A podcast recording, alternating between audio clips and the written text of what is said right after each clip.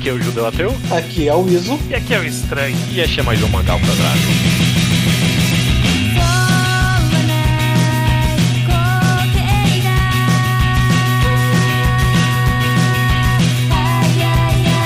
Maravilha, meus amigos.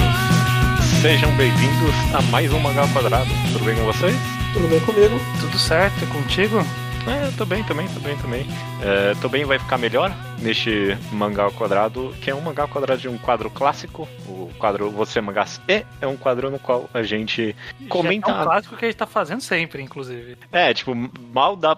Mal é, tem outro podcast agora. É, bom, sei lá. Original. Muda o nome. Se fosse gravado há cinco anos atrás, esse programa ia se chamar só Memórias, né? A verdade é essa. É, pois é. Mas agora que existe um quadro, ele vai ser usado para isso, porque o quadro Você Mangazê, a gente comenta a nossa relação com os mangás e o mundo externo aos mangás, né? Não, não, é especificamente com o conteúdo dentro dessas histórias, mas a forma como que o mundo externo afeta é, a nossa leitura. E o mundo externo que a gente vai comentar aqui, dessa vez, na verdade, é um mundo interno que é a nossa própria cabeça, né? Olha só que, que loucura. Uhum. A gente vai comentar sobre lembranças, memórias, né? Como você esquecer aos poucos de uma obra modifica a sua percepção dela e como talvez não modifica.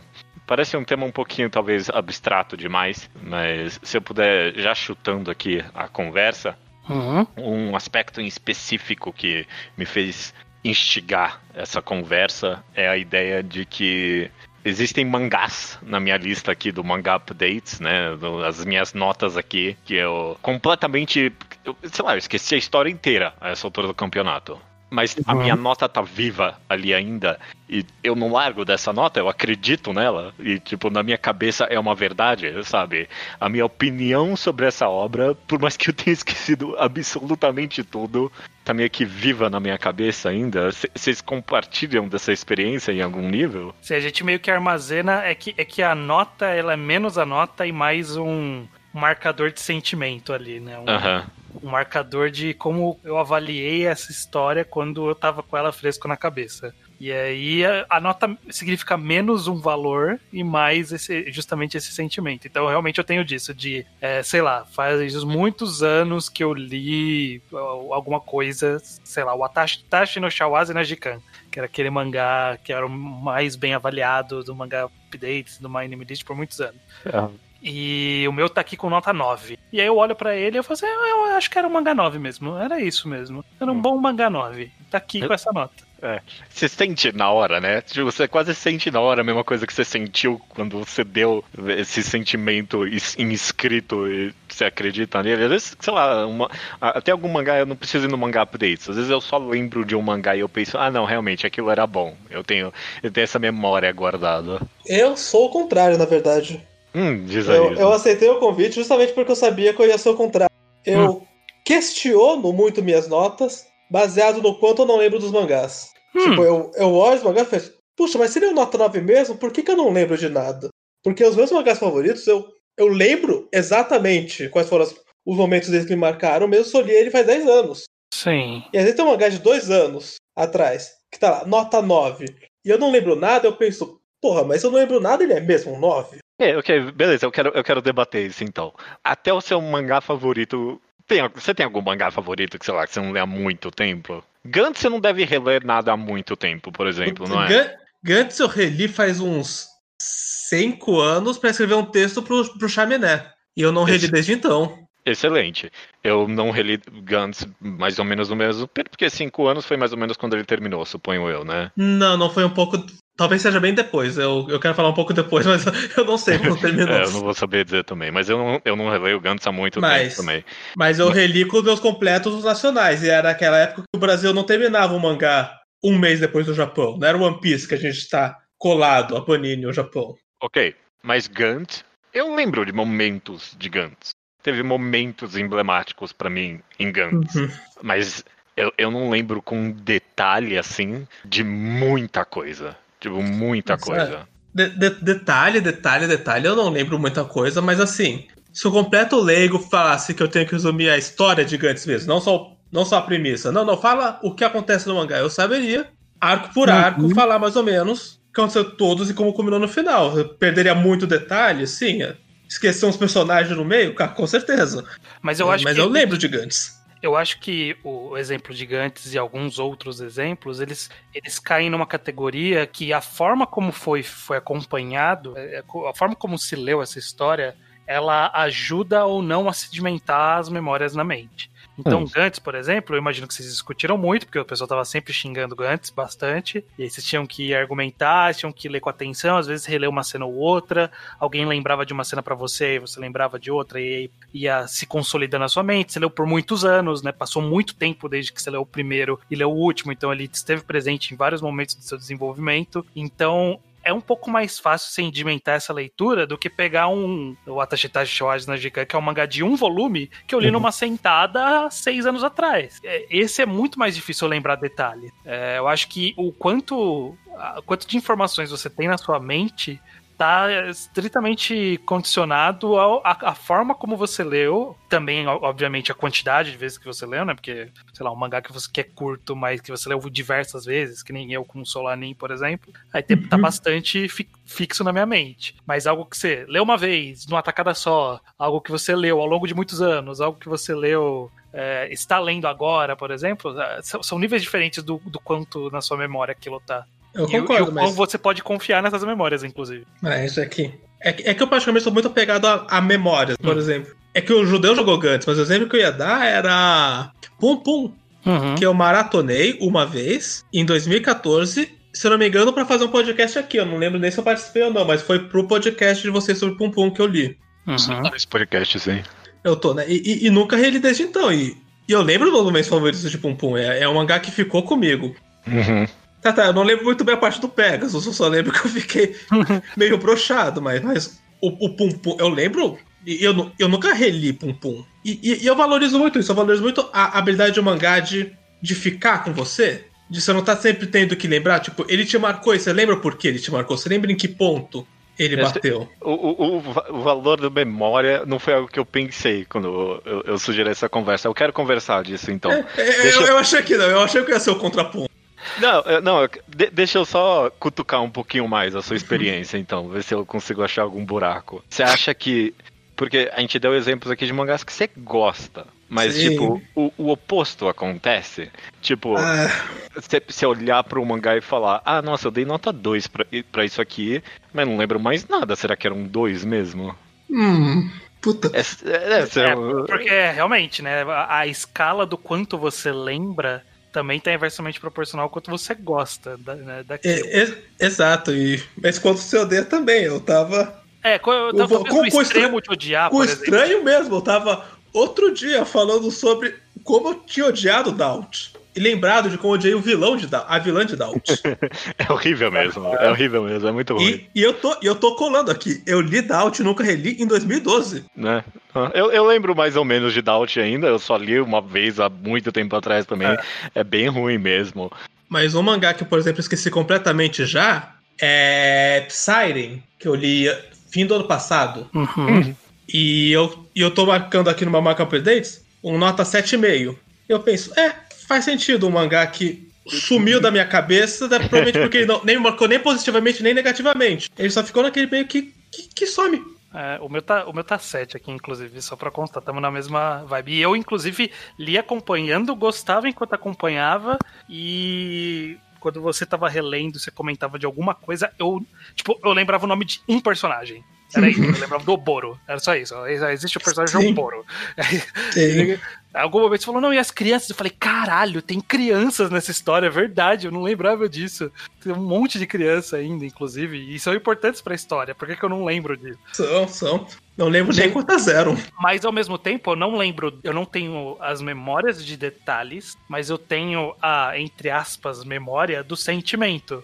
Eu lembro de, uhum. ao ler perceber que. E, aí é isso que eu guardo para mim da história. É uma história que tinha algumas ideias interessantes, tinha um setup diferente ali no, no na Shonen Jump, né? Tava brincando com uma coisa de cai mas não, mas meio, meio mundo pós-apocalipse, uma coisa meio louca, tinha várias ideias legais, e aí foi escalando pra um Battle Shonen meio bosta, e aí terminou meio bosta, e aí, tipo, essa é a lembrança que eu tenho. E, e aí essa lembrança, para mim, justifica Ah, eu considero ele realmente ali uma nota mediana, um mangá mediano. Eu quero deixar a conversa de valor da memória ainda fixada aqui, eu quero voltar para ela, mas um bom exemplo que eu acho que complementa isso é de um mangá que a gente sempre comenta aqui, apesar de praticamente ninguém ter lido além da gente, que é do Butsu no Kuni. Sim! Que, que a gente elogiou esse mangá por muito tempo, até ele terminar muito mal. E terminou tão mal que eu não tenho uma memória de por que eu achava esse mangá bom. Eu não tenho a mínima ideia de por que Mas, eu... mas você lembra de por que você achou uma bosta no É final. claro, você lembra- é Porque claro. eu lembro, eu lembro daquele filme. Eu lembro. Como Eu lembro que eu achei uma bosta e eu lembro de mecas de carne. mecas de Não. carne.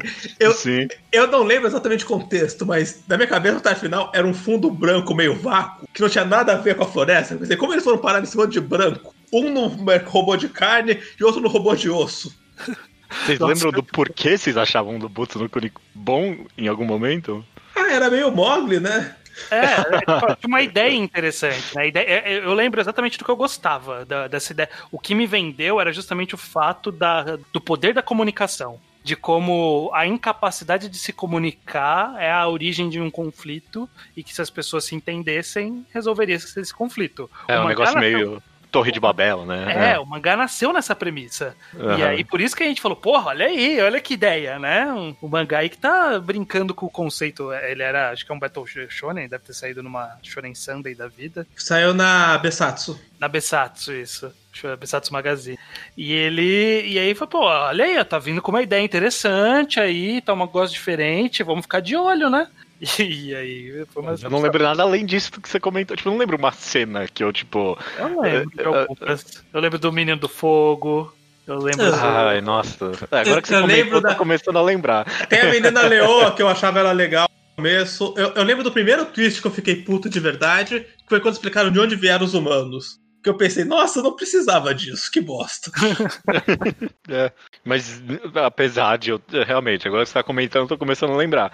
Mas muito mais vivo, com certeza, são as partes ruins do mangá. Ah, não, não. Ou O, o, Ou mais- de carne É, mais vivo do que as partes ruins é o sentimento ruim. Aham. O gosto ruim que ele deixou na boca. É, é- é meio louco isso, porque tem. é, a nossa memória funciona de um jeito muito bizarro. Tem coisas que eu, sei lá, devo ter gostado de comer no meu passado, que eu não, não lembro vividamente como eu gosto. Mas, eu te- acho- não tem nada a ver com mangá isso, mas é Não, uma, uma analogia. Mas teve uma vez que no, no salgadinhos da Elma Chips, eles vinham sempre colecionáveis lá, via Tazo, card. E aí os cards eles vinham num plástico. E aí era normal você tirar o plástico de lá de dentro e, tipo, lamber. passar na boca Claro, claro. pra limpar. Só que aí teve algum que não era um plástico, era tipo um papel áspero. Só que eu não, percebi, eu fui no instinto. E eu Nossa. lembro vividamente do sabor desse negócio até hoje, já faz uns 20 anos. É, Isso é pra montar. Para mostrar, o ponto disso é que a nossa memória é bizarra mesmo. A nossa memória é bizarra, mas tipo, coisas que deixam um gosto ruim na boca, literalmente ou não, Ah, ok. Fica, Eles, fica. eles ficam, ele fica gravado. Então, tipo, eu não lembro de detalhes do porquê o mecha de carne era, era ruim. Porque o mecha de carne, o Shingeki no Kyojin é um mecha de carne. É. Então, tipo, a, a essência desse conceito não é errado, mas eu lembro que isso existia e isso era errado naquela história. Não, não, Uhum. não era me- meio que um meca de carne, mas não tipo porque o bicho era gigante e animal, não, não, porque eram várias quimeras que se fundiam Era uma na sua, nossa frente pra virar um robozão estranho. era Nossa, eu ruim. não lembro disso. Eu não lembro detalhes, mas era ruim. Era. E eu acho que esse é o ponto, né? Tipo, eu não lembro detalhes, mas era ruim. Como que eu posso afirmar isso se eu não lembro detalhes? Mas é um sentimento, né? É, um- é algo que vai além da, da, da memória. Da memória material, daquela memória de palavra a palavra, de imagem a imagem, né? É uma memória de um sentimento. Isso, isso até se conecta bem justamente com essa ideia de, do valor da memória, né? Porque, sei lá, talvez principalmente a gente que consome muita arte, no final do dia a gente vai ter algum apreço maior por algo que deixa uma memória, Uhum. mesmo que ela seja ruim. Algo que eu, pelo menos, direto comento aqui é, é que ser medíocre é pior do que ser ruim, porque Sim. algo ruim, pelo menos te dá uma memória. Eu, eu, eu comento isso direto, sem nunca necessariamente ter pensado que a memória que é o valor, né? Eu- não lembro qual é o canal no YouTube que faz uns reviews que tem um sistema de notas que vai do 10 ao menos 10. quanto melhor você é, mais nota positiva, e quanto pior você é, mais uma nota no lado negativo. Mas a pior nota ainda é zero. Nota zero é a oposição de maior desonra que a obra pode ter nessa escala. Faz muito sentido. Isso faz muito sentido faz mesmo. Muito é. É, todas as notas tinham que ser assim. Tinha que ser de menos 10 a 10, porque as pessoas adoram coisas ruins. filme B, lixo, as pessoas adoram é, algo que é ruim e deixa uma memória ruim mesmo. É, Não uma memória ruim, mas sei lá. É. é, que eu acho que é mais fácil, e aí tá, tava na parte do processo da gente desenvolver as memórias, é mais fácil você conversar sobre algo que é muito bom e conversar sobre algo que é muito ruim. Uhum. Agora, se é um negócio lá no meio, né? Tipo, um negócio totalmente mediano, esquecível, que você vai seguir a vida sem lembrar de nenhum detalhe daquela história. Esses é o que vão se perder na sua memória, né? Esses que vão ficar ali naquela zona nebulosa. Os que você gosta muito, você vai ter certeza que você gosta muito. Os que você odeia muito, você vai ter certeza que você odeia muito. Os outros, eles podem pode flutuar. Eu, eu, eu, às vezes, até o fato da, do tempo passar e minha memória daquilo se assentar faz eu mudar a opinião da, sobre aquela história. Mas ainda assim, esses que são mais medianos, eles normalmente se assentam muito próximos do que eles já são. Às vezes só eu reviso minhas notas aqui, eu jogo a nota um pouquinho para baixo, porque eu noto, ah, esse aqui não é era tão, tão mediano, memorável. é tão mediano que caiu um pouquinho, sabe? uhum. Vocês têm isso de depois que a memória assenta, a sua opinião daquela história muda para melhor ah, ou pra pior? Eu tenho, eu tenho. Com mangá nem é difícil, é difícil pensar o série, que se acompanha a coisa muito. Tem um processo de acompanhar que faz muito forte parte de como você formula opinião. Uhum. Mas filme, por exemplo, eu costumo dizer. Eu só costumo saber mesmo se eu gostei ou não gostei do filme no dia seguinte. Hum. O que eu acho do filme depois que eu acordei. O que eu achei subindo os créditos é é adrenalina falando, não é, não é eu falando. Sim, sim. E não é um algo é, necessariamente ruim você ter um, uma opinião formada assim na hora que acabou. Mas uhum. eu acho que ela nunca é uma opinião definitiva, né? Eu, eu, eu lembro, eu lembro vividamente de quando eu assisti o filme lá do Star Wars, do Rogue One, que assim que acabou o filme, eu falei, olha só, é um filme de ação legal, foi bacana. E aí, tipo, eu levantei, fui em direção ao carro, e entrando no carro, eu, não, mas peraí. então, tipo, a adrenalina da ação do filme foi uma sensação boa, mas depois pensando sobre ele, ele não era tão bom assim. Sabe? Então, me ajudou a formular a opinião dele nesse sentido, de que é uma ação boa, mas não é uma história boa. Isso às vezes acontece com algum mangá ali que você. Acontece. além do e caralho, tô empolgado demais. Depois vai ver, não, peraí, esse arco não era tão bom assim. Eu tô. Eu, bom, eu quero comentar. Talvez eu esteja já passando isso um pouquinho com Kimetsu no Yaiba, mas aí a gente comenta. Mas acho que. Pro bem ou pro mal? Pro mal, é. Tipo, Kimetsu passou comigo antes de eu acabar, foi quando eu dropei. tipo, porque faz sentido até, porque durante a duração dele inteiro, eu basicamente comentei que o bom dele é que ele é constantemente competente.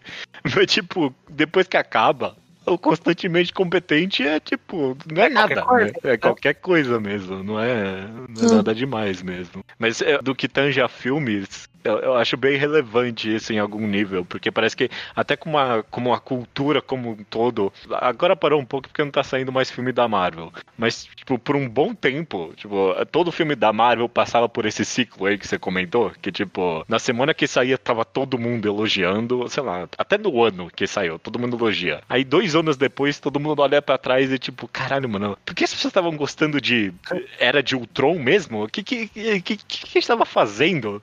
É, eu, eu tava. Há pouco tempo eu dei uma revisada na, na minha última página do, do Letterboxd, que é uma rede social de filmes. Uhum. E aí, tipo, eu tinha dado, sei lá, quatro pra Spider-Man Homecoming. Eu falei, por que, que eu dei quatro pra esse filme? É, é. Não é um filme ruim, mas obviamente não é um filme memorável, não é um filme tão bom assim, a ponto de eu ter uma memória Pior super que eu boa acho dele. Que o Homecoming é um dos mais memoráveis da Marvel, na, na minha opinião. É memorável, mas não quer dizer que é muito bom, né? Ah, não, não. É... Mas acho que nada ali é muito bom. Não. não, não é. quando, quando, eu falo muito bom, eu falo muito bom dentro do pacote. Quer dizer, é um pouquinho bom. é... Teve algum, deixa eu perguntar, teve algum mangá para vocês que, assentando com o tempo, porque isso eu acho mais difícil, mas assentando com o tempo, ele melhorou, na opinião de vocês? Tipo, o tempo passou e você olha e fala assim, acho que era melhor do que do que eu todo, do que eu dei crédito na época, sabe? Enquanto eu li, eu não dei tanto crédito, ou odiei, ou reclamei, mas ele não era tão desastre assim. Ou não era mediano, era até que bom. Ou, sabe, subiu a, a nota mental de vocês? É bem Vocês difícil, vão, né? vão achar que é meme, mas Gantz. é, eu, eu vou dizer que eu tenho um pouco disso com Shokugeki no Soma. É, uma... Ele não ficou bom, mas ele tá longe de ser o desastre. Tipo, na minha memória, ele tá longe de ser o desastre que eu achava que ele era quando ele tava acabando. Porque é que... enquanto eu tava lendo, ele tava num período muito ruim e eu tava jogando ele muito lá para baixo. Só que eu acho que, no olhando pro retrovisor agora, essa parte muito ruim não era tão longa assim em comparação com o resto da história. O resto da história até que é ok, sabe? Tipo, eu... ele é um bom mangá ok, em, em boa parte dele. Não, é, pra mim é o contrário. Quanto mais tempo passa, mais Shogeki no Soma fica pior pra mim. Eu, tipo, eu, eu acho... atrás e, sei lá, teve uns cinco, umas cinco sequências de capítulo bom. É isso que ele teve. Tipo, nada além disso, não. Eu acho que se tivesse terminado no pai da Irina, no confronto da Irina contra o pai dela, eu estaria, defendendo, eu estaria defendendo esse mangá de verdade até hoje. Sim, eu sim. Falo, Agora... teve, teve umas estupidez no meio, mas começo e meio do Soma... Não, não, ali não dá pra trazer nada. Não dá, não. não mas, mas aí é isso que eu tô dizendo. Tipo, esse último arco, ele foi muito ruim. Uhum. É, mas é, pensa, por exemplo, em Haikyuu. Esse último arco está muito ruim. Então, neste momento, a nossa percepção de Haikyuu tá é. mais para baixo. Só que em é, pro, pro ISO especificamente nunca vai ficar bom. é, eles odeiam Haikyuu. Em dois mas... anos, por exemplo, a gente vai lembrar de outras coisas de Haikyuu e não desse momento que ele tá. É, então, que vai envelhecer bem, eu suponho também. um exemplo acho... muito bom disso, estranho, é o podcast que a gente gravou passando pano pra Naruto, em que o final é ruim. É. Ninguém Sim, vai né? falar que o final é bom. Mas a gente, a gente olha. A gente olha pra trás, pelo menos eu olho, imagino que. Pensa, não, mas tem muita coisa boa ali. Não, tem não, muita coisa gente... memorável, né? Muita, muito Sim. marco cultural, histórico, sabe? É, e, não dá pra e você... isso por um E a gente nota o impacto que, que Naruto teve, e voltando lá então ponto Mora, a gente consegue conversar sobre Naruto sem reler hoje, assim, não a gente, nós três, não. Vocês... Sim. Pô, lembrando que o Sasuke foi mó babaca ali naquele arco, alguém já vem, não, não, e ninguém tá relendo enquanto tá brigando é. no Twitter. Tem um pouco de confusão aí, é claro, né? Tipo, o, o, Naruto é uma obra que continuou muito viva na memória cultural Sim. e tal. Tipo, não, não, tem, não tem ninguém comentando de, sei lá, eu vendo a minha lista aqui, não tem ninguém comentando de. Ordem. É. Reborn. Reborn. Eu ia falar, sei lá, Hanto Hairo no Sekai, sabe? Um, é. um mangá alto aqui pra mim, por exemplo. E, então tem muita confusão aí, é claro. Mas, de fato, a gente gravou o Inaruto hein? esse é o nome do podcast, uhum. no qual a gente comentou basicamente isso, que a, a tendência é que, conforme o tempo passa, mais as pessoas vão esquecendo dos momentos ruins de Naruto, uhum. porque não são. As pessoas não comentam mais deles, né? O pessoal só comenta dos momentos que eles gostam, né? É, eu, eu acho que, que existem duas, duas possibilidades de, de assentar uma história na sua memória. Você, você pode assentar e nesse assentar você diluir as partes ruins, ou você pode assentar com o sentimento de, ó, essa parte ruim existiu e, tipo, vira uma pedra nesse assentamento, sabe? Então, às vezes você pode só lembrar dessa parte ruim ou não, e não tem um padrão. No caso de Naruto, por exemplo, tipo, a gente só assenta que ah, existiu uma parte ruim e, e, e deixa correr, sabe? Essa memória. existiu uma parte ruim, vai embora. Enquanto no Dobutsu do Kun, é essa parte ruim, toma uma pedra na sua memória.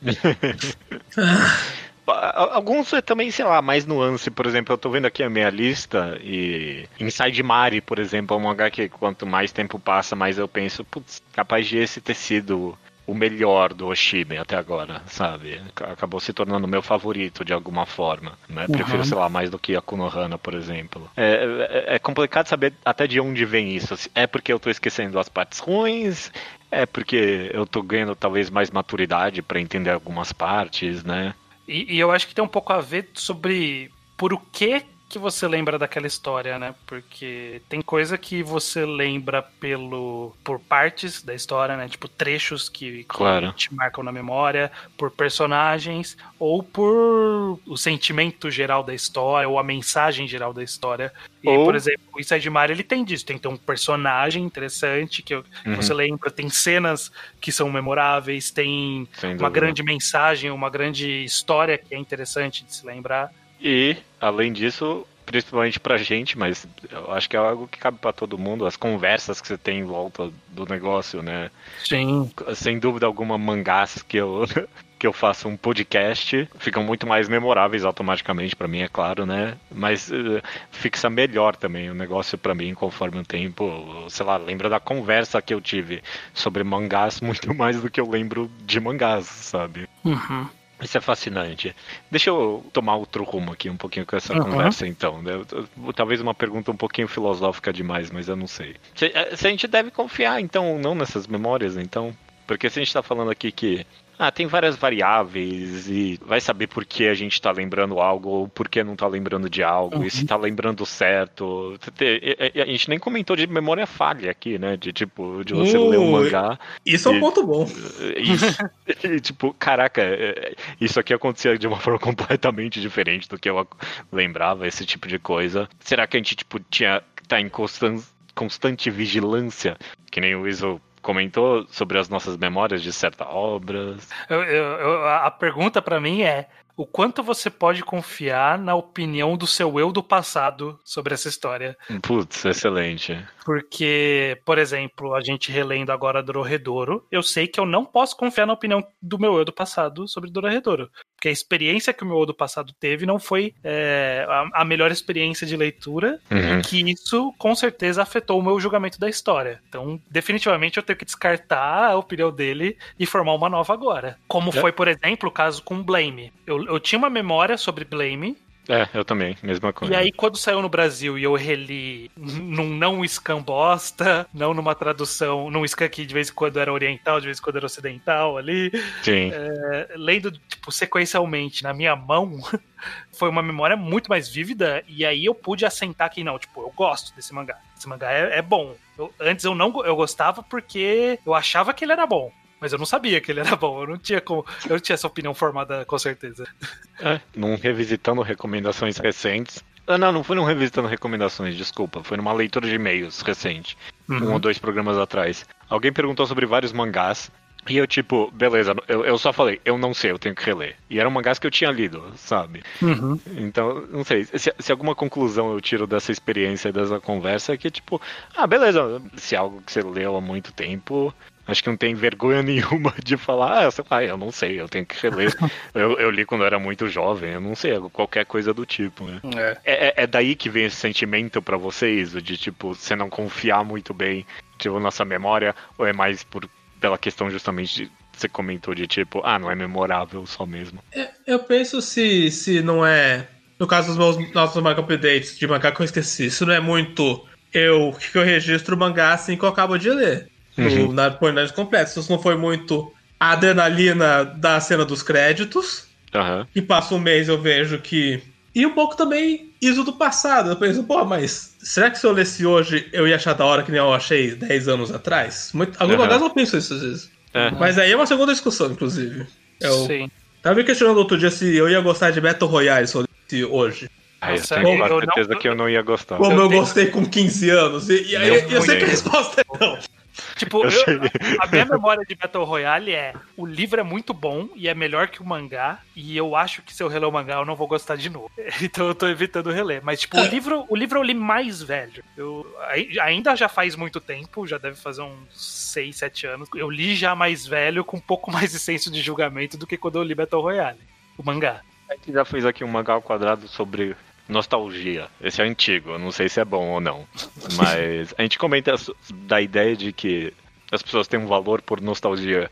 Mas nostalgia, essência, essencialmente significa, tipo, por, por definição. A definição de nostalgia é uma memória errada. Tipo, é isso que é, né? Tipo, é uma, é uma memória falsa. Por definição, é isso que nostalgia é. Quando você tá aumentando algo que não era daquele tamanho, né?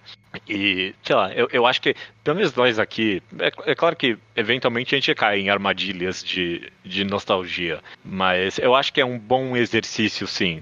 Olhar para sua memória, olhar para as coisas que você leu no passado e. Ah, será que era tão bom assim? Que nem você deu exemplo, você acabou de dar o um exemplo aí de Battle Royale, Iso. E tanto eu quanto você quanto o Estranho, automaticamente a gente não. Não, era bom mesmo, ou qualquer coisa do tipo. A gente. Por mais que a nossa memória não seja tão viva dessa história, a gente meio que já sabe que, tipo, é, não, ok, não era. Eu sei do que eu gostava quando eu era criança, quando eu li isso, e eu não confio nesse gosto, não. Eu sei que tinha um ar de eu nunca li o um mangá falando sobre essas coisas, e hoje eu li um monte de mangá falando melhor é. sobre essas coisas.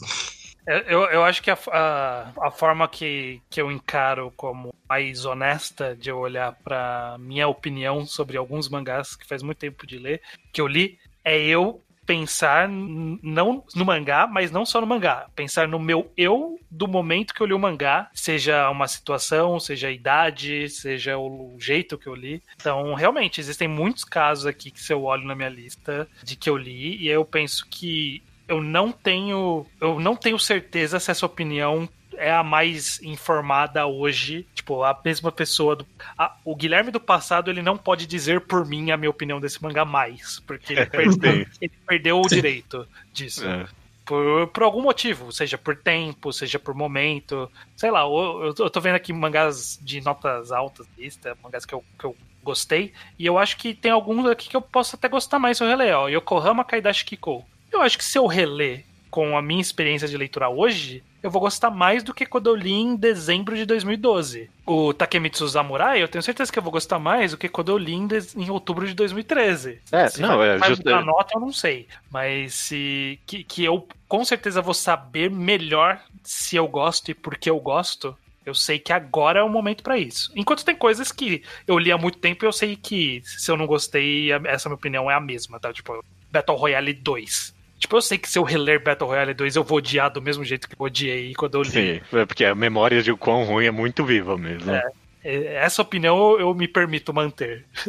o meu ano passado. É, eu, eu, pensei que, sei lá, é, é um exemplo muito específico, mas talvez mais do que esse exemplo se encaixa nisso. É um, um mangá que eu tô disposto a confiar um pouquinho mais no meu gosto dele, porque mesmo que seja muito do passado, o exemplo específico que eu pensei é Nijigahara Holograph. Hum. Porque acho que ele tá, ele tá aqui com nota 8,5. É bem alto. 8,5 aqui é, bem, é um, é um mangá muito, muito bom, eu acho.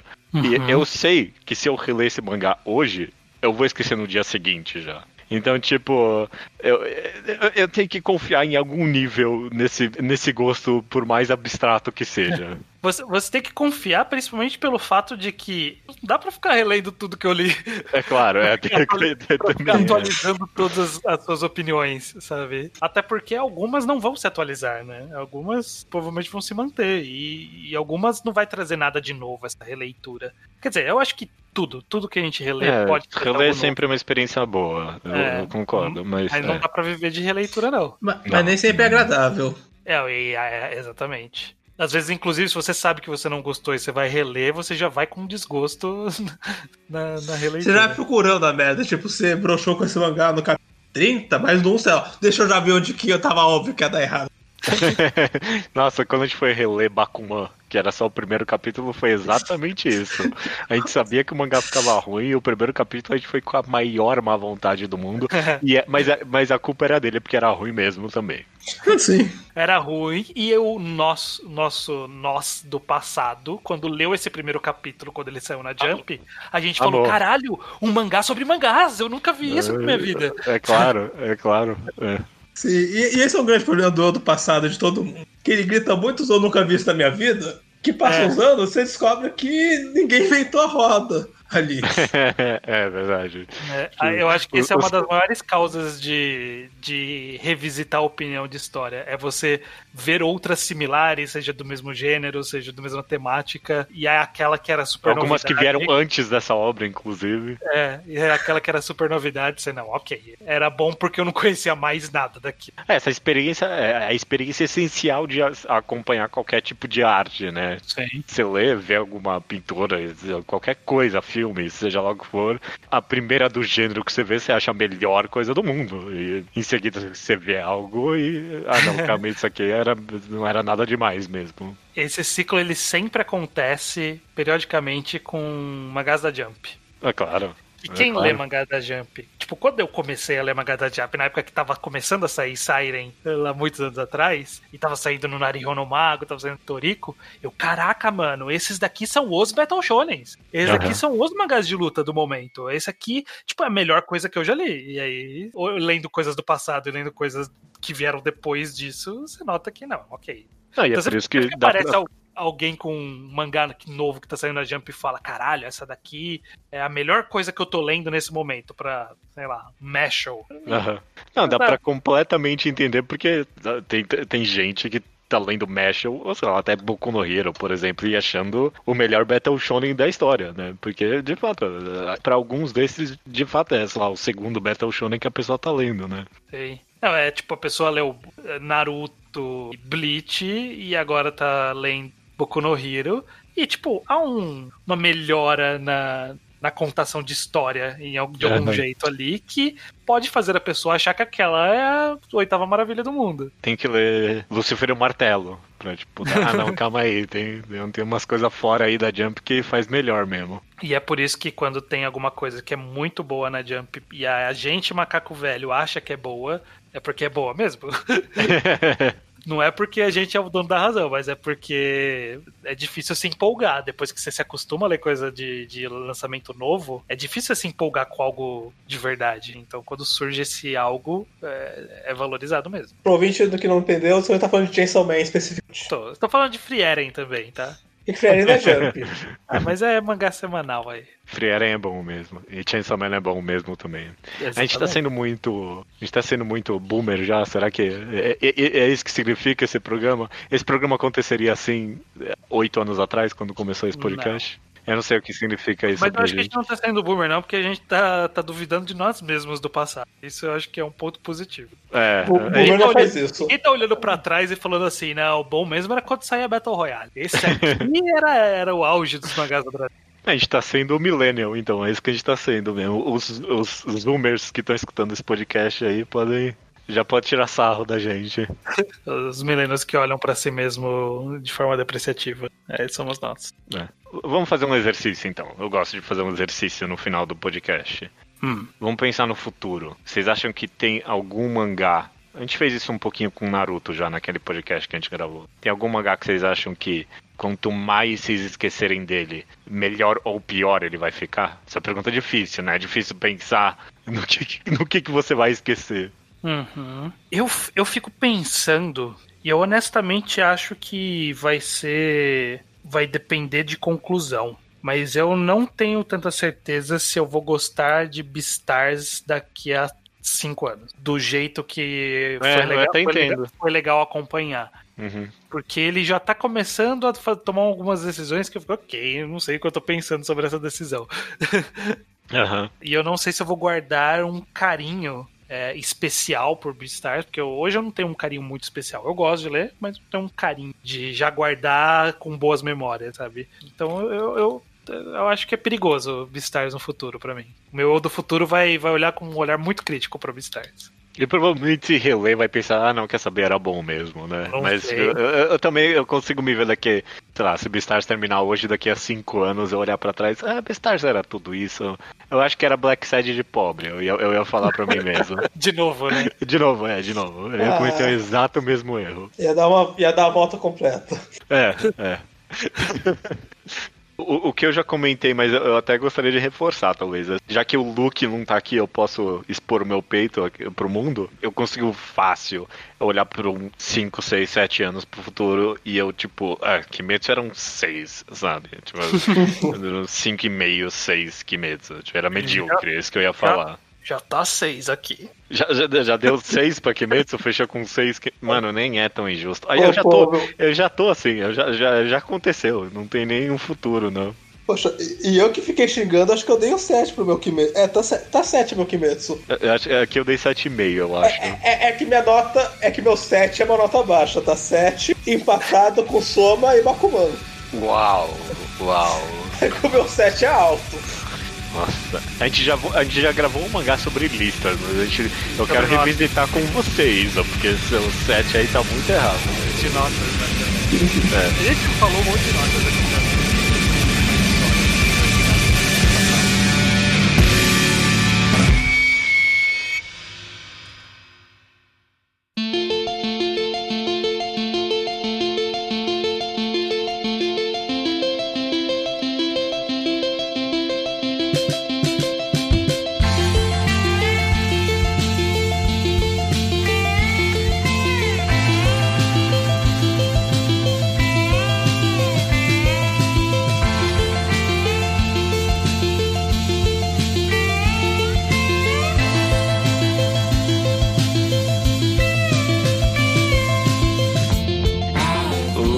de e-mails estranhos do Mangá ao Quadrado de número 262, Você Magazine Política. Os e-mails que chegam aqui chegam no contato arroba alquadra.do e também no blog alquadra.do. Correto. Antes da gente ir para nossa leitura de e-mails estranha, Hum. tem a nossa agenda aqui de sempre com os próximos programas. Então, o próximo quadrinho ao quadrado, que é o nosso podcast de quadrinhos nacionais, é Lanço Celestino, que tem no Tapas para ler de grátis. Então, Exato. leiam e escutem com a gente. Sim. É, também tem Futuros Enquadrados, que é o quadro no qual a gente analisa uma obra completa por e com spoilers. Tem na agenda já Blame e depois a Ono Flag ou Blue Flag, duas obras aí. No futuro próximo vão ser, vão ser analisadas por completas, então leem se quiserem escutar, né? Exatamente. Já dá- vão providenciando aí uma forma de ler. O Blame tem completo no Brasil e o Bruno Flag tem completo no Mangá Plus em inglês. Mas eu acho Ou que se ilegalmente. procurar, você acha por aí em outras línguas. E legalmente pirateiem a Ono Flag se vocês quiserem ler em português. Beleza, vamos lá então, Judeu, pra sessão do Slowpoke Report, que a gente fala sobre coisas do passado, pessoas que mandam comentários e e-mails diversos, que não tem, assunto, não tem a ver com o assunto do último programa. Uhum. Como foi o caso do Victor Seino, Carambinha Júnior e Eder, que mandaram um e-mail ali pra com- falar que ouvem ainda o podcast, no caso do Victor Seino, que Sim. estão o podcast agora. É, acho que o pessoal viu, teve um tempo atrás alguma interação que perguntaram pra mim no Curious Cat se já tinha tido algum programa que não tinha mandado e-mail. Eu falei, já, vários. As pessoas se sentiram culpadas e mandaram e-mails pra falar isso. Então, mas ainda assim, muito legal. Obrigado por lembrar de nós. É, obrigado, é claro. Espero que não tenha queimado o cartucho, né? Tipo, semana que vem agora não vai ter e-mail, porque todo mundo já mandou o salve nessa. É, pois é, pois é. Mas tá aí registrado. Próximo aqui é o Diego Mendes, Valério. Perguntou se já lemos. Se, se desculpa, ele perguntou se a gente já leu Astolate, que é o quadrinho prequel, eu acho, né? De Isso. mundo, o Universo Particular de Parsifal era o nome do quadrinho, né? Tá escrito. É que você deve ter trocado de aba. Ah, tá, tá escrito aqui. A prequel de O Bestiário Particular de Parsifal, beleza. Ok. É que você pegou a Astolate e deu Ctrl C pra ir na outra aba, né? Exato. Não, eu tava com ela aberta aqui já, porque eu não lembrava de onde eu sabia Astolate, integrando então justamente que eu não li ainda. Não, eu eu? não li também. Eu tenho ela aqui em casa, mas é, tem uma fila de coisas pra ler aqui. Eu tô, tô deixando pra lá por enquanto. Tô com Beleza. receio, falar a verdade. Não- tô com medo de, de estragar a história, mas vamos ver. Ele também quer saber se a gente recebe quadrinhos pra fazer quadrinho ao quadrado. É, é- esse é um bom ponto, é um negócio que a gente. A gente não discutiu, inclusive. Você colocou aqui na leitura de e-mails, eu tinha falado com você outro dia, a gente tem que ter uma política sobre isso. A gente não tem ainda. Mas se eu puder responder e você ver se você concorda ou não, a política é: você pode mandar quadrinho pra gente. Autor nacional que tá escutando. É, Eu tenho zero promessa de, tipo, fazer um quadrinho, um programa desse quadrinho. Exato. Eu, eu, eu- eu vou ficar muito feliz de receber e eu com certeza vou ler se você mandar pra gente. Mas é, eu- a gente não faz promessa. Tipo, a gente vai Uhum. do nosso próprio gosto ali, se a gente achou que é um quadrinho que é comentável, tem um monte de, tipo, variáveis que coloca ali, É. tipo, a existência de um quadrinho nacional ou não na lista. Então, É, eu acho que, que é por aí mesmo. Tem questão de agenda, tem questão de disponibilidade, tem questão de se tem cara de ser um programa pra gente ou não. Tem, um Uhum. monte de coisa, tem um monte de quadrinho que a gente até acha legal, mas que não tem cara de, de podcast, sabe? Não é comentável. Então, tem, tem vários critérios aí. Então, a política é: quem quiser mandar, pode mandar, mas não há nenhuma promessa. Desculpa, mas é, tipo, a gente não ganha dinheiro com isso nem nada. Tipo, é muito tipo um podcast de nicho que ninguém liga no final. Finalizando o Zolopoco Report com o Bruno, 16 anos de Portugal. Ele conheceu o podcast ouvindo o mangá quadrado sobre Hong Kong moderno. Agora está ouvindo os outros. É, ele leu a Portugal, é, voltando pro, pro nosso hall de, de, de portugueses aqui na, na de e-mails. Eu, eu, eu, adoro, sou muito fã dos ouvintes de Portugal. Acho que já, já deve ter passado de cinco já.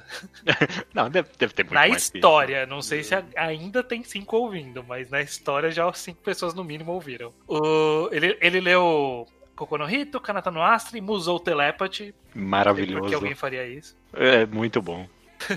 ele também aproveita para nos pedir, e isso aqui é algo que já nos falaram no passado, ele pediu pra gente falar os nomes japoneses das obras com calma, porque tem muitos nomes, quando a gente tá no podcast e fala o nome, e às vezes a gente fala só o apelido, a gente fala meio rápido, contando que todo mundo já conhece, mas nem sempre as pessoas conhecem. É algo que a gente tem que se policiar. Já falaram pra gente no passado, teve um, sei lá, um curto período que a gente se preocupava com isso e esqueceu de é, novo. É bom lembrar. É bom, é bom tipo, lembrar, gente. Só de eu ler esse e-mail, eu já lembrei que, tipo, nesse episódio que vai ser hoje, a gente, sei lá, falou mil vezes do Butsu no Kuni.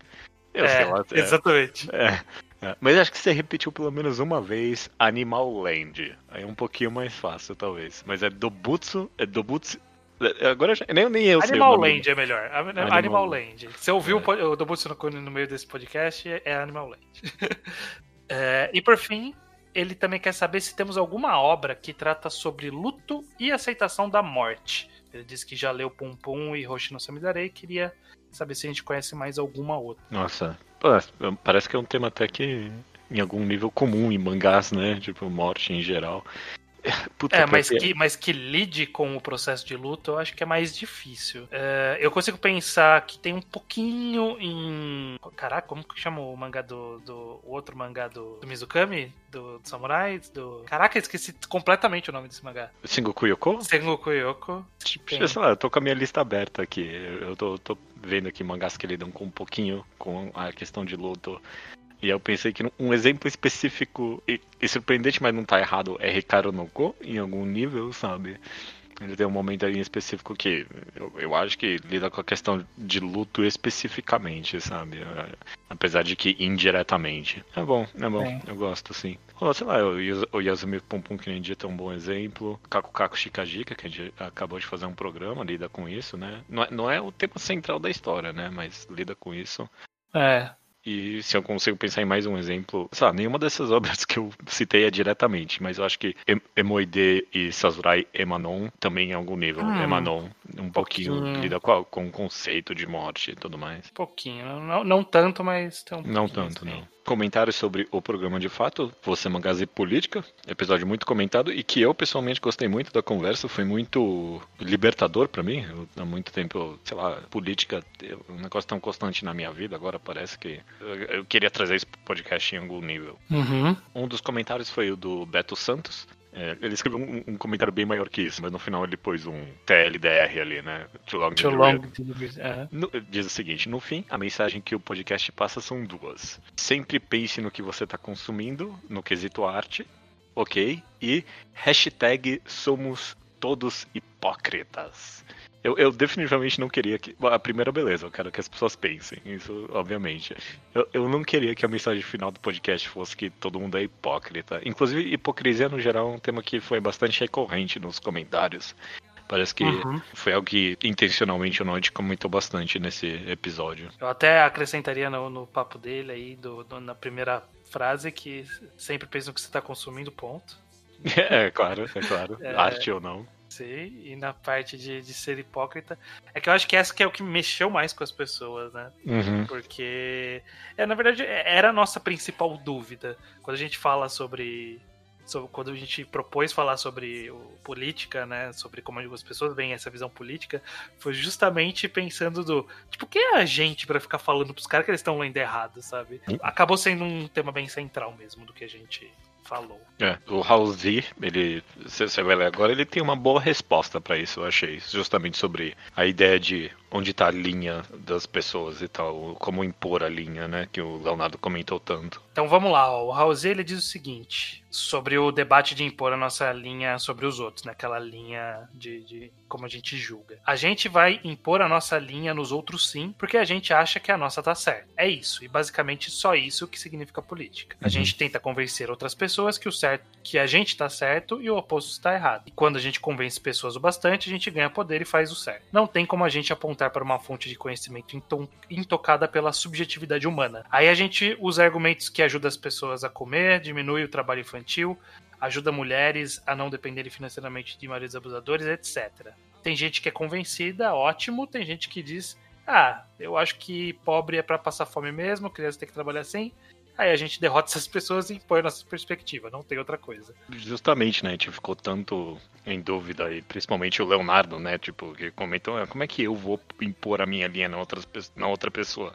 E é, eu acho que o Raulzito tem completa razão quando ele diz aqui que, não, mas a ideia de impor a linha é a política, né? Isso que é política. Se você consegue convencer as pessoas, beleza, mas se não, é por isso que política existe. Pra, porque você acha que você tá certo para começo de conversa, né? Eu acho que só que é o, o que difere um pouquinho, né, de, de que é o assunto em, em pauta, né? Uhum. Porque o que a gente tá discutindo é a visão que a pessoa interpretou que o mangá tem de política. Então, meio que a gente não, não, está fazendo política ao discutir isso. Está fazendo uma discussão de interpretação. É, ainda pode ser feita dessa exata mesma forma, né? De, de o meu lado está certo, o seu lado está errado, então eu vou usar argumentos para convencer você que você está errado. É, é. Ainda é uma discussão, só que, só que não é o debate político quando a gente está discutindo qual é a visão política da obra, a gente está discutindo interpretação e não política. Eu acho que é até um pouquinho mais difícil que isso. Porque, sei lá, a gente não, discorda, a gente não necessariamente discordou, por exemplo, que o One Piece tem um lado político anti-autoritário e, sei lá, um, um, lado político liberal econômico, né? A gente não discordou dessa ideia. Acho que talvez a nuance aí da linha é a ideia de que dá para ignorar um desses lados ou não da obra para poder consumir ela, né? Quão forte ou quão fraco. É, é,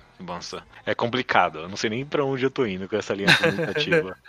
um pouco confusa mesmo. É. Hum, é. Mas acho que foi feito um bom ponto aqui, pelo menos me tirou um pouquinho de uma abstração enorme que é essa questão da linha e tal. A gente provavelmente em alguns meses a gente vai pensar em um outro aspecto para discutir política e aí a gente vai passar por todos esses temas de novo. Eu quero voltar a comentar política no, no, no quadrado, com certeza. Vai, vai ter um Você Magazine Política 2. Tem que ter, tem que ter só um um tópico diferente bastante para não ser só uma continuação. É. Por último aqui a gente tem o Um Toys, eu achei que ele fez um ponto interessante. Diz o seguinte, ó. Quanto a usarem uma linha para julgar a outra, né, justamente o que a gente está comentando, eu sinto que é uma certa hipocrisia na lógica de como você pode gostar de X se você é contra Y realmente. Então ele realmente acha que, tipo, ah, é, é uma hipocrisia você falar isso para outras pessoas porque todo mundo ignora alguma coisa na obra, né? Uhum. Mas ele continua. Sinto que a pergunta que usaram no podcast está incompleta. A versão mais coerente dessa pergunta é: como você pode, num momento, elogiar X por tratar o tema Y, se na vida real você é contra Y nessa outra circunstância. Então, realmente, acho que é, um, é uma pergunta um pouquinho mais complexa, né? Não, não, é, não dá é. pra jogar. É, é, um pouco mais completo, né? Em vez de a gente falar assim, ó, como você pode apoiar a ditadura e gostar de de One Piece é mais fácil você falar como você pode é, elogiar o One Piece que é contra a ditadura e ser a favor da ditadura. É, tipo, é só como formular essa pergunta, né? Como, qual é a melhor forma de você é, é deixar até... exposto a incoerência, né? É, ou até mais do que isso, como você pode elogiar a forma com que o One Piece critica a ditadura e isso é a favor da ditadura na vida real, né? Uhum. É até é bem específico mesmo. Eu acho que quando é comentado dessa forma, expõe um pouquinho melhor, talvez, a hipocrisia da pessoa, apesar de que, sei lá, ela poderia responder, ah, como é que você pode. É, não, é, é, aí realmente fica difícil responder, né? Porque, sei lá, eu nunca elogiei o liberalismo econômico One Piece, por exemplo, né? Eu nunca Sim. elogiei nada do tipo. Eu acho que quando é exposto assim, é claro que aí entra nas nuances da vida, né? Tipo, o pessoal, se alguém é racista, ele vai falar que, ah, não, mas os tritões em One Piece não é a mesma coisa de de preto no Brasil, por exemplo, né? Alguém provavelmente responderia isso, eu consigo imaginar. Mas uhum. aí já, já, é um debate mais interessante do que só ficar apontando a hipocrisia um do outro. Sim, aí já volta a ser a discussão, volta a ser caminhar para alguma direção. É. Não, e, e aí. É, é, não, justo, e, e aí até atinge o propósito da obra, que é discutir esses temas em algum nível, imagino eu, né? Exatamente. Beleza, cara, chegamos aqui então ao final do podcast. E sei lá. Subiu a música. Subiu tá longo já a leitura de e-mail. Tá longa, beleza, beleza.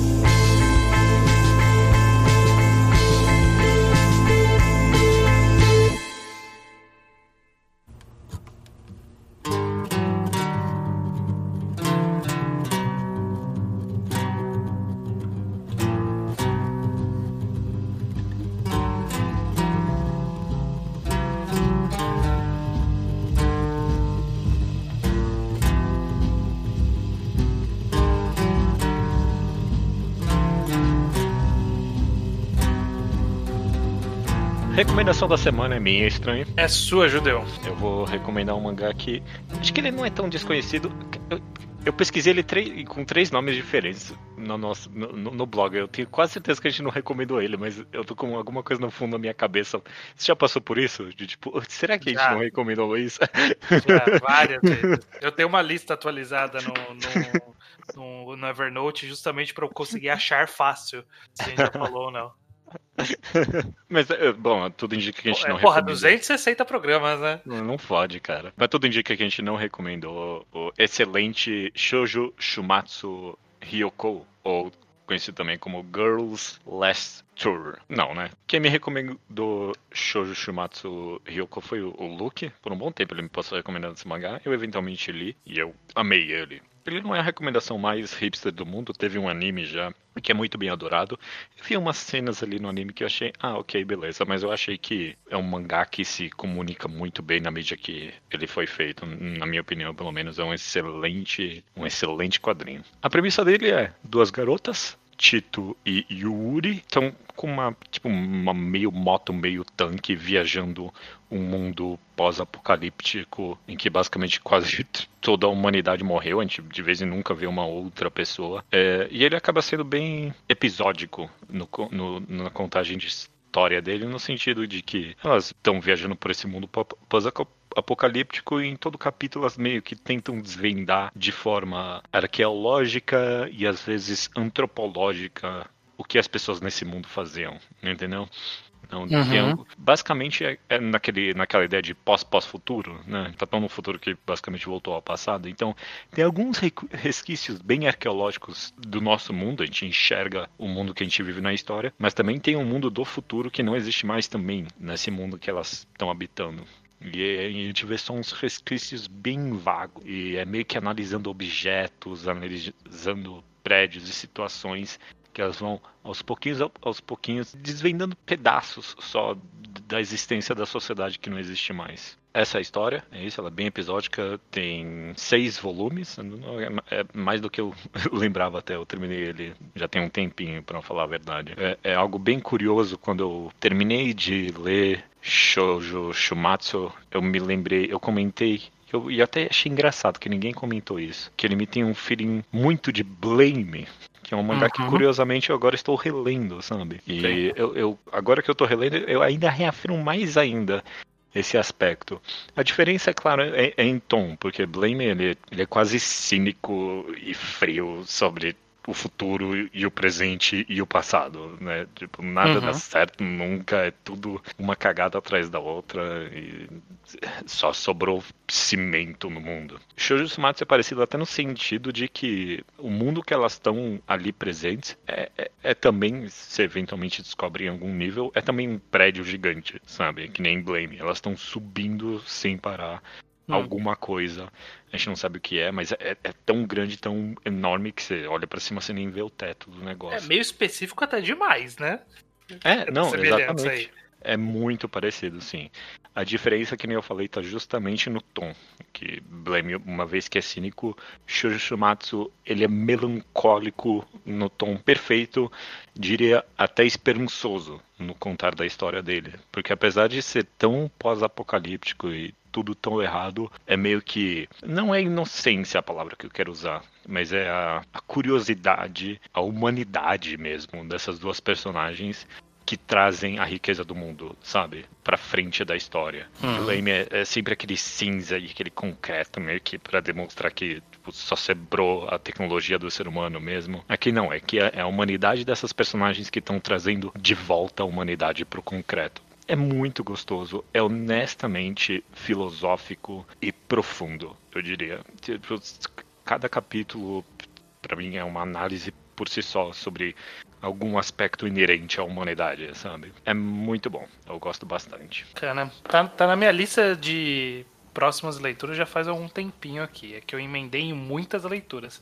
Mas ele. eu tenho um costume de, quando eu quero ler algo meio que imediato, eu coloco no na reading list em vez de wish list. Porque é justamente para não perder de vista. E o Shoujo Shumatsu Yoko tá aqui no, no reading list. Mas tá é. esperando ser lido ainda. Desde que me recomendaram, eu bati o olho nisso e eu falei, é, provavelmente eu vou gostar. Mas eu demorei muito para ler também. eu também. Mas de fato eu gostei. Ele tem uma arte excepcional. Excepcional a arte desse mangá. Ele sabe fazer umas arquiteturas meio que absurdas e divertidas demais, sabe? Ele, uhum. ele é, é, ele, é, tão engraçado como ele se parece com o Blame mesmo, mas é que, tipo, o objetivo das duas obras é completamente diferente. Mas, é, sei lá, eu achei comentável, porque realmente não vi ninguém fazendo essa comparação, sendo que eu comentando aqui parece algo tão óbvio, né? Pela descrição parece até óbvio demais. É, eu não sei se a minha descrição Uncanny, uncannymente óbvio essa comparação. Mas é, não sei se todo mundo conhece, se não conhecia, eu amei esse mangá e pra mim é um, é um cult clássico. Shoujo Shumatsu Hyoko ou também Girls Last Tour. Legal, então fica essa recomendação da semana. E resta nos dizer a, apenas até, até semana, que, semana vem. que vem.